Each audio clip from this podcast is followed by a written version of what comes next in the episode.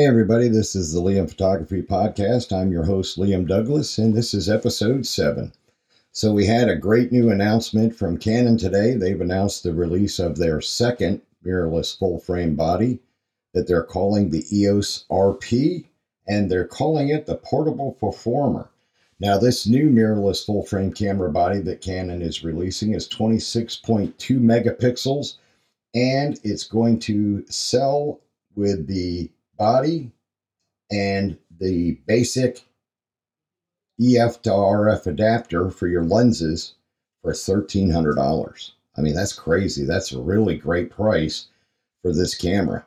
And it's got a lot of the same specs as the its bigger brother, the EOS R, which of course is a 30.3 megapixel sensor so this is pretty impressive. Canon announced it today. It's available as of today for pre-order and will officially ship on the 27th of February 2019. So this is really cool and really exciting. And I'm really excited about this. And I know there's people out there that are that are pissing and moaning, "Oh, this is going to be another crap camera." There's been rumors circulating the last week or so that Canon was getting ready to announce another mirrorless full frame camera and it was going to be a more more of an entry level camera than the EOS R, which they had already said was an entry level camera in itself, comparable to the 6D Mark II. And you know, once these rumors started circulating that they were possibly releasing a new one called the EOS RP that was going to be a lower megapixel count, you know, you had all these naysayers out there that are pissing and moaning. Oh, you know, they already released one crap camera. Now they're releasing an even bigger crap camera than the crap camera they already had out. And that's fine. If you feel that way, shoot with whatever you're shooting with. If you're a Sony shooter, stick with Sony. I don't care. I get tired of hearing all the pissing and moaning and whining about this stuff. Uh, so Sony, you know, right now Sony's leading the market in mirrorless full frame cameras. Duh, everybody knows that. But Sony's also been making mirrorless full frame cameras for what, five years now? And they've gotten a lot of the issues worked out on their cameras. But let's not forget, their cameras had a lot of issues when they first entered the full frame camera market with their first mirrorless full frame cameras. I mean, their earliest full frame cameras, they had issues with battery life being really poor, two, 300 shots on a charge if you were lucky, uh, because their EVF, the electronic viewfinder, was just sucking the batteries dry. They had issues with the cameras getting really hot and locking up or crashing or whatever you want to call it. You know, on a lot of these issues, and I tell people this all the time, I, am not picking on Sony. Oh, okay. I'm I'm not one of these people that oh I shoot Canon so everybody else's stuff is garbage. I'm not saying that. The reason the big thing with Sony is, and I tell people this all the time, Sony does things in the same fashion that Samsung does on the smartphone side. You know, you're comparing uh, Samsung and Sony to Canon and Apple because Canon and Apple tend to do things. You know, they tend to have a similar mindset of how they approach their their products, their technology products. You know, and and Sony and Samsung, to be honest, they're guilty of just throwing whatever crap they can into their cameras or phones. You know, the latest technology, whether it's fully vetted yet or not. Oh well, well, let's just rush to be the first one on the market to have this. Who cares if it makes the device heat up or crash or makes the batteries explode? Who cares? Let's just get it out there on the market. We'll fix it later you know, and I don't like that philosophy. I think it's a bad philosophy. And, you know, granted, both companies are making tons of money.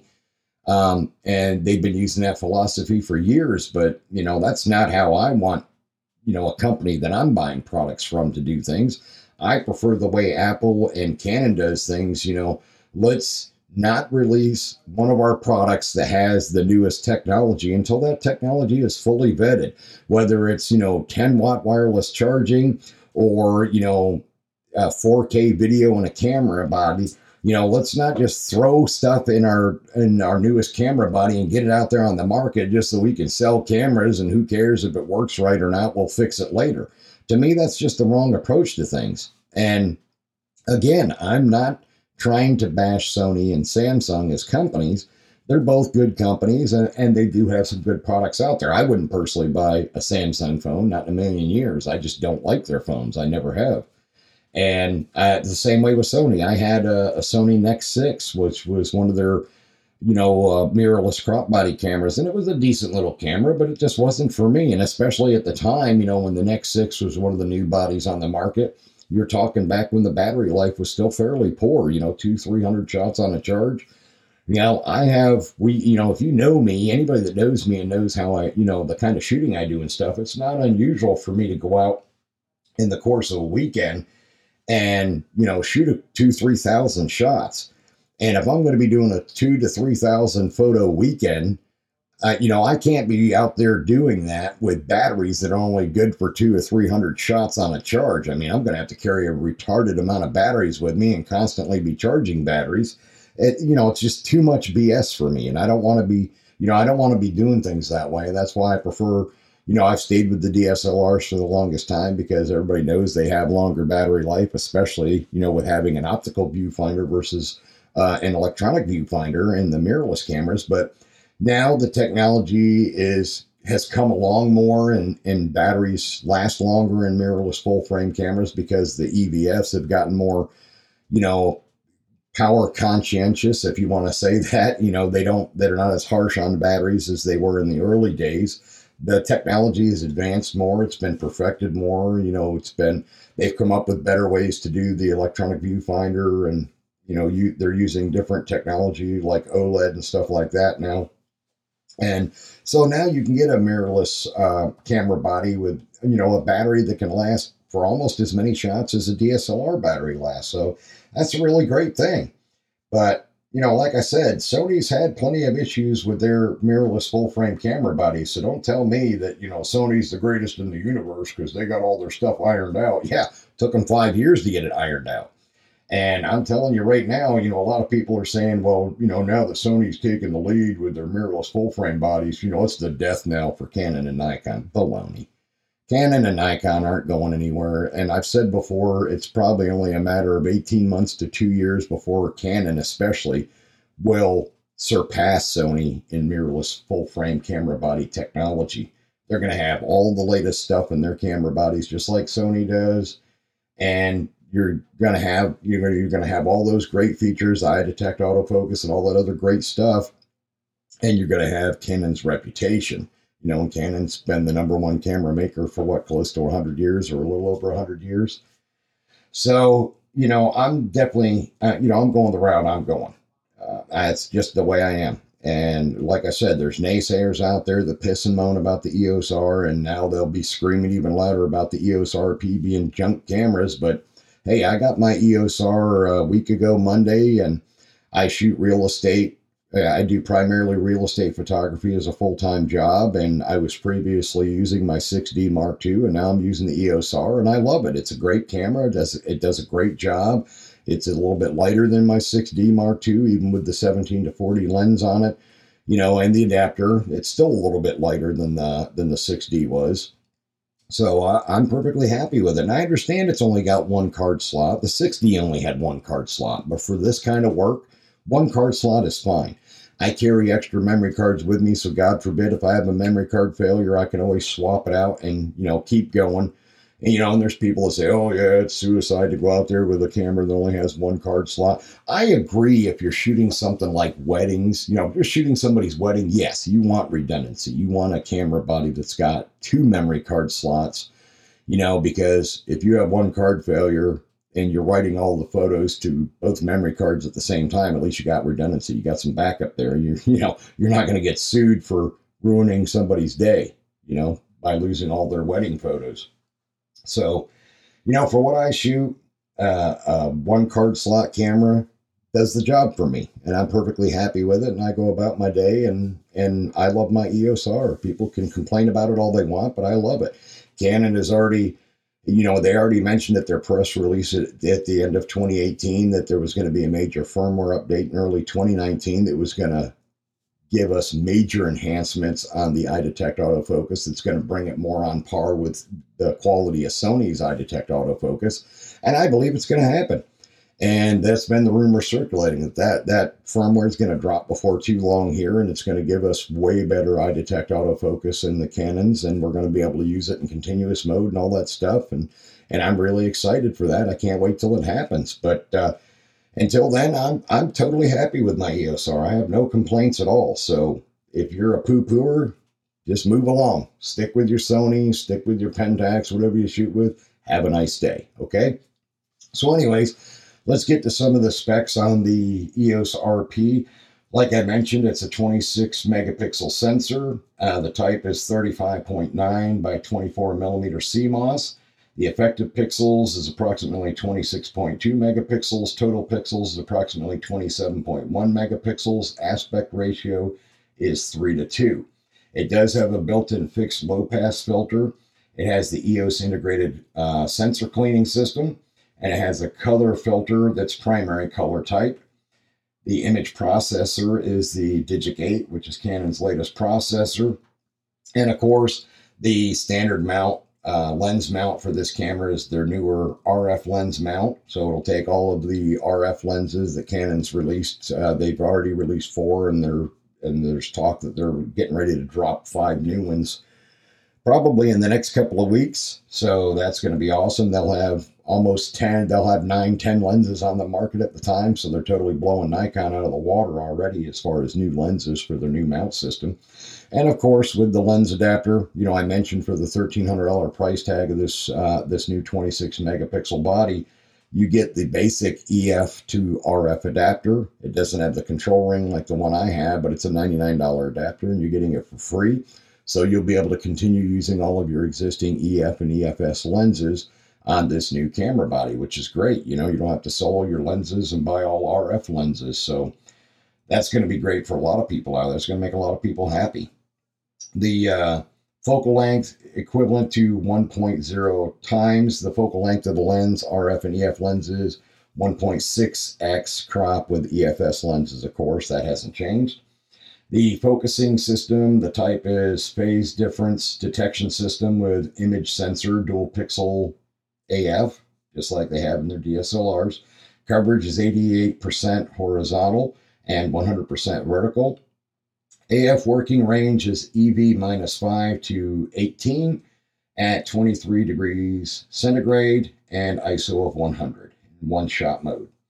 You also have the servo AF mode. You have the automatic selection, face plus tracking plus eye detect, as I mentioned a minute ago. Plus, of course, you can do manual focusing as well just by flipping the switch on the side of the lens from AF to MF mode.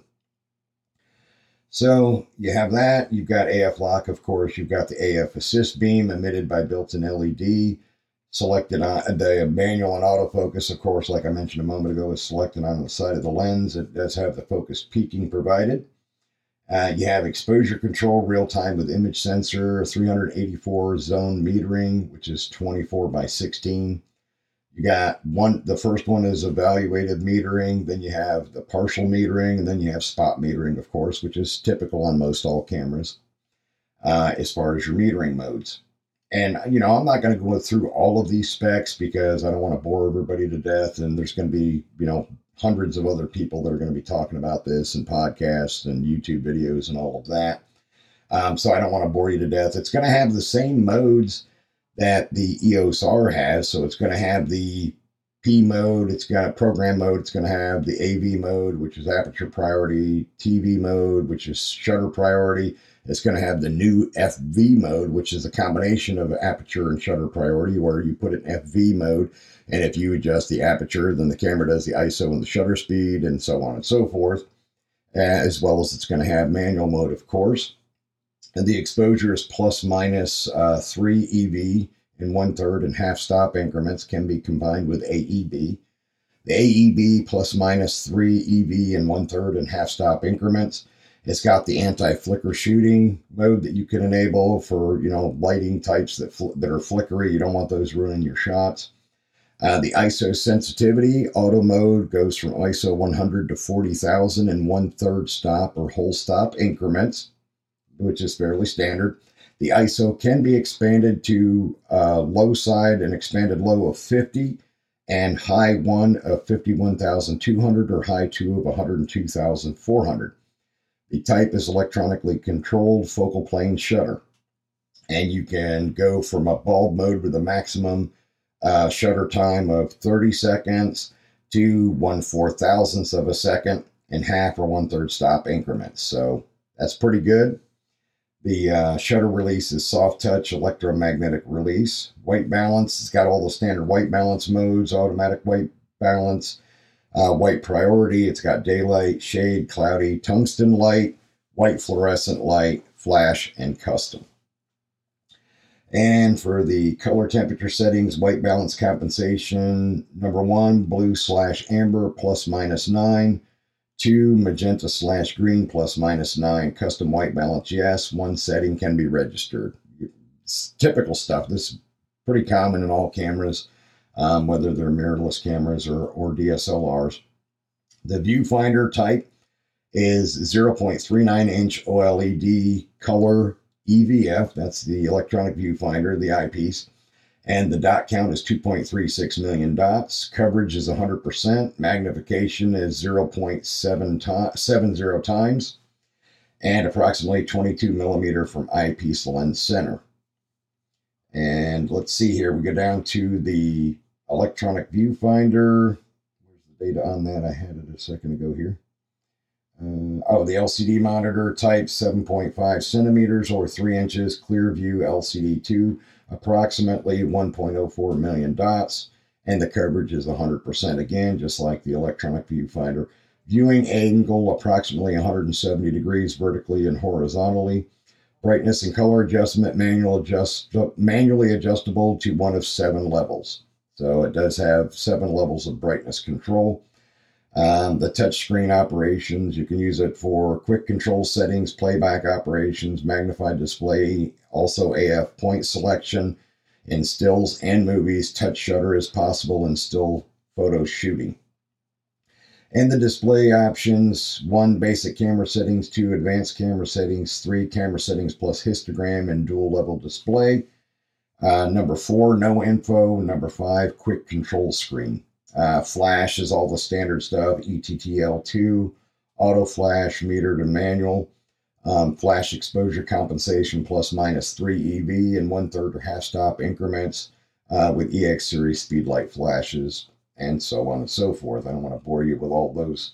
I don't want to go into too many of the details. Um, like I said, it's going to have all the standard modes. Um, shooting, it's going to do stills, it's going to have scene intelligent, auto, special scene, portrait, group photo, landscape, sports, kids, panning, close up, food, night portrait, handheld night scene, HDR backlight control, silent mode, flexible priority AE, program AE, and shutter priority modes. And of course, and the cool thing is this body isn't going to be dumbed down as far as custom capabilities because it does have the same three custom modes that the EOS R has. So you do have C1, C2, and C3 where you can register your own personal preferences as far as uh, exposure settings so you can quickly switch between, you know, uh, landscape or indoor portrait or whatever the case may be. And it's going to have all the same picture styles. Um, so none of that is changing. Color space, sRGB as well as Adobe RGB, uh, highlight tone priority, auto lighting optimizer for settings, long exposure noise reduction, high ISO speed noise reduction for settings for stills and videos, lens optical correction, so on and so forth. Now, I'm not going to bore you with all the rest of the stuff. Like I said, um, a lot of other people are going to be covering this. You'll be able to, of course, select RAW, JPEG, and all of that good stuff. And but again, like I was getting to, you know, uh, like I was talking about at the beginning of this podcast episode, you know, there's going to be people that are going to complain and you know and piss and moan and whine that oh, this is just another crap camera from Canon, and I I don't see it that way. I think this is a great second camera from Canon. You know, they announced their first mirrorless full frame at the tail end of 2018. Now, just like Nikon, they've got their second full frame camera body coming out. They've got a 26 megapixel and a 30.3. You know, Nikon went with I think 26 and 47. I could be wrong on that, but I think their the Z7 is 47 megapixel sensor. You know, so Canon hasn't gone that far yet, but I have a feeling Canon's going to release a third body before 2019 is out. And uh, like I mentioned in one of the earlier episodes, I'm pretty sure uh, this is just my opinion. I think they're going to release something at 75 or 100 megapixels with dual card slots and a lot of the other things that people want to see in, in a body from them, a pro body from them. And I think it's going to basically be a mirrorless full frame replacement for my 5DSR, which is uh, an excellent 50 megapixel DSLR that I've had for a couple of years now, and I love it dearly. I mean, it's a great camera. And I think that's where Canon's going to go. I think they're going to release probably a third body before the end of this year. And myself and some other folks on some of the forums that photography forums that I'm on, um, we're also speculating that there's a possibility that Canon might release a high end mirrorless full frame body, something to replace the 1DX series. I have the 1DX Mark II right now. I love it. It's a fantastic sports camera you know, 16 frames a second continuous shooting with great autofocus. And, uh, you know, we're, we're thinking, myself and some of my friends, we're thinking it's possible Canon may release a mirrorless full frame replacement for the 1DX line in the beginning of 2020 in time for the 2020 Tokyo Olympics. So we'll have to wait and see whether or not that materializes. You know, maybe I'm way off base on that prediction, but I, I honestly think it's going to happen. I think that's what's going to be coming next from Canon. You know, uh, well, not next. I like I said, I think they're going to do a a professional body uh, that's a replacement for the 5DSR with a 75 or 100 megapixel sensor and dual card slots and all of that. Um, that's going to make a lot of people happy. And then early 2020, I think that's when they're going to drop their replacement for the 1DX. I don't think they're going to do a 1DX Mark III. They may, they may, but I don't think so. I think Canon's going to want to get a fast mirrorless full frame sports body out there in time for the 2020 Tokyo Olympics. So we're going to have to wait and see. That's my prediction.